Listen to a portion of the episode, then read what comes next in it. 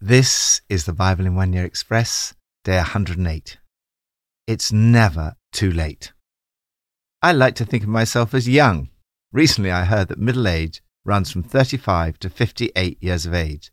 On that basis, not only am I not young, I am well past even middle aged. People often speak of being middle aged as a time of midlife crisis. A midlife crisis can be caused by aging itself or aging in combination with changes problems, or regrets over work, career, relationships, children, and physical changes associated with aging. Individuals experiencing a midlife crisis are often searching for an undefined dream or goal. We may have a deep sense of remorse for goals not yet accomplished. We may fear humiliation among more successful colleagues. We often desire to achieve a feeling of youthfulness at the root of all these things is a sense of something being missing. There's often a tragic wisdom in midlife crisis as we realize the emptiness of much of what we used to strive for, even if what we replace it with is not always particularly wise. I've often wondered whether Zacchaeus, whom we read about in today's New Testament passage, was going through a midlife crisis.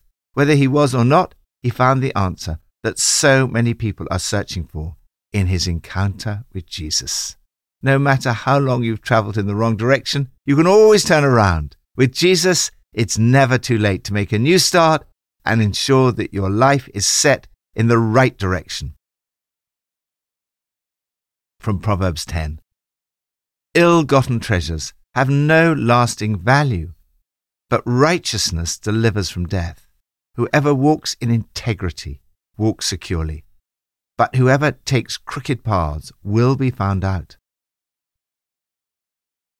Apply the rocking chair test. A successful businessman, who is well known to be a man of extraordinary integrity, told me that he applies the rocking chair test to all his decisions. He pictures himself one day in his retirement, sitting in his rocking chair and looking back on the decisions that he's made. What will he decide was a good decision, and what will he decide was a bad decision? He wants to ensure that the decisions he makes now he will not regret later. This passage shows us the things we need to avoid, such as malice, foolish gossip, and laziness. Honesty and integrity are key to a life lived without regret. Ill gotten gain gets you nowhere. An honest life is immortal. A good and honest life is a blessed memorial. A wicked life leaves a rotten stench.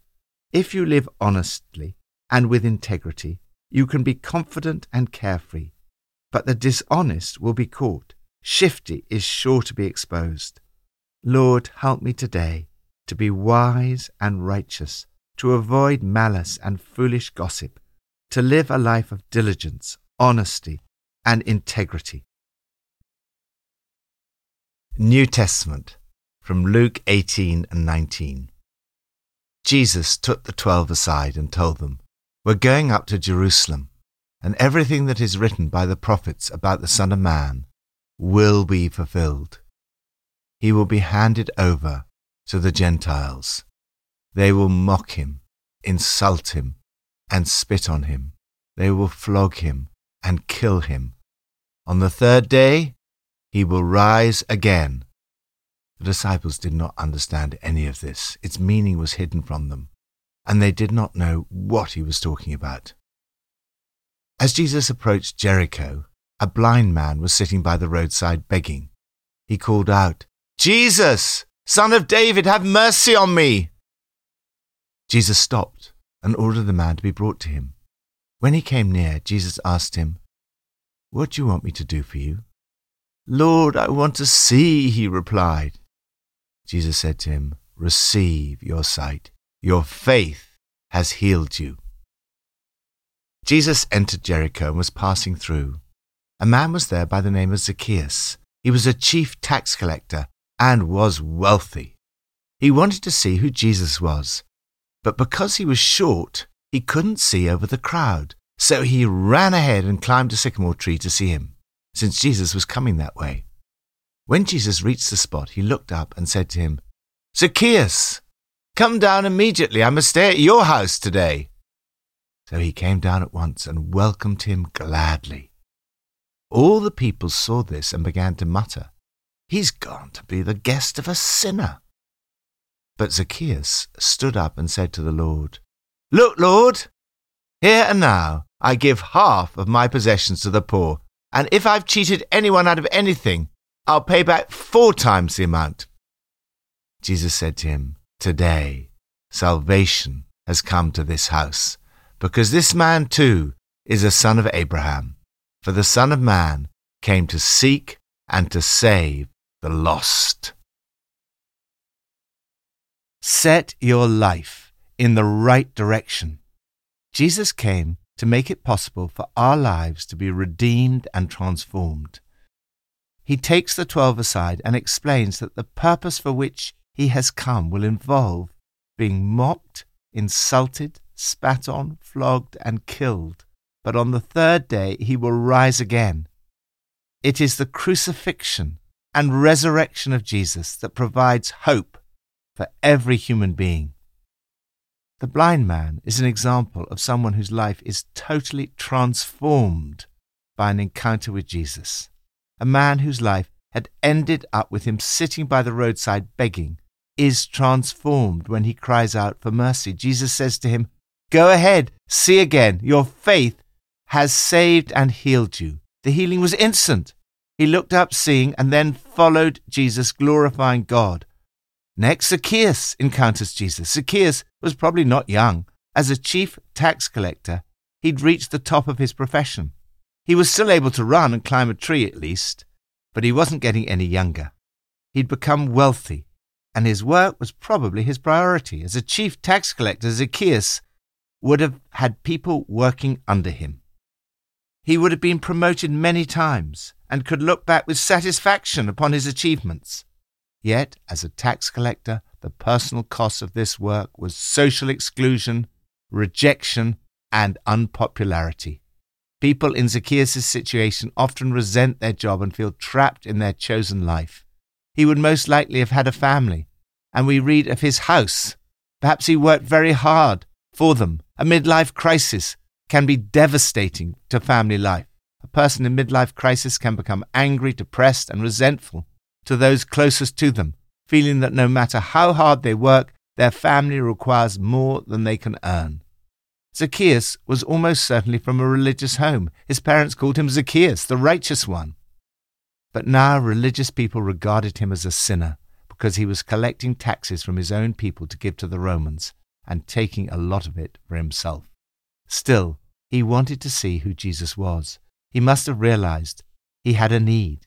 For all his money, success, family life, and religion, there was still something missing. Zacchaeus wanted to see Jesus without Jesus seeing him.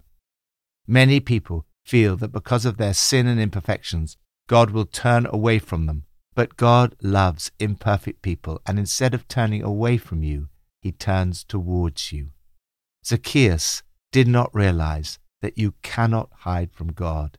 Jesus knew him and he even knew his name. Zacchaeus did not realize that Jesus loved him and wanted to know him. Whatever you've done in your life, and whatever your imperfection, Jesus loves you and wants to be in relationship with you. But he requires a response. In a dramatic moment of encounter, Jesus said, Come down immediately. Zacchaeus humbled himself and obeyed Jesus. He did not put it off he came down at once and welcomed him gladly. Jesus was not put off by the negative response of the crowd. The result was a total transformation in Zacchaeus' life. He decided to give half of my possessions to the poor, and if I've cheated anybody out of anything, I'll pay back four times the amount. His attitude to possessions changed completely. The question for us should not be, how much can I get, but how much can I give? His whole life was transformed. Jesus said to him, Today salvation has come to this house. Salvation comes to his household in the arrival of Jesus. Salvation means freedom. It means a relationship with Jesus that goes on forever. This puts even a midlife crisis in perspective. Finally, you, like Zacchaeus, can be part of God's transformation of society. The transformation in Zacchaeus and his household brought benefits for the poor and justice for those who had been cheated. His crucial decision to follow Jesus certainly passes the rocking chair test.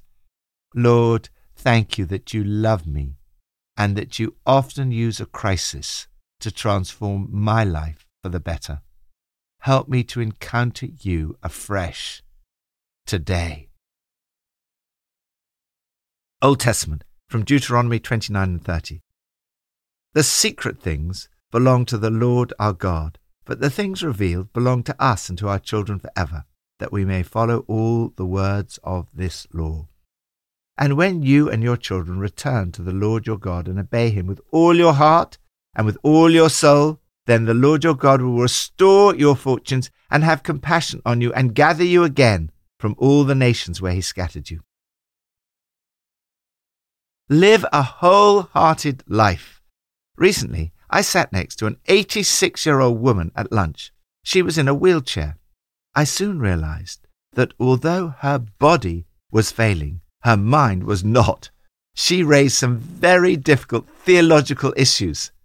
When I asked her what she thought the answer was to these questions, she replied with a verse from this passage The secret things belong to the Lord our God, but the things revealed belong to us and to our children forever. She said that she'd come to realize that some things we did know the answer to, but others, such as the kind of questions she'd been raising, we would probably not know the answer to in this life. They were part of the secret things that belong to the Lord. There are some things, however, that do belong to us. God has revealed to us how to live well and wisely. We need to avoid getting sidetracked from God, thinking, I'll live just the way I please, thank you, and end up ruining life for everybody. The way to know you will be at peace in your rocking chair is to listen to and obey God wholeheartedly. Obey Him with your whole heart and soul. He'll have compassion on you. He'll come back and pick up the pieces. And you will make a new start listening obediently to God. Nothing half hearted here. You must return to God, your God, totally heart and soul, holding nothing back. It is never too late to start living a wholehearted life.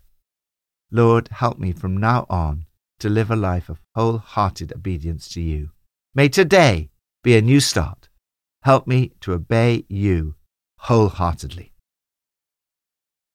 Pippa adds Having read Luke 19, the story of Zacchaeus, it made me think of the time that I went to the Passion Play of Christ in Trafalgar Square on Good Friday in London. There were so many people, it was a challenge to see.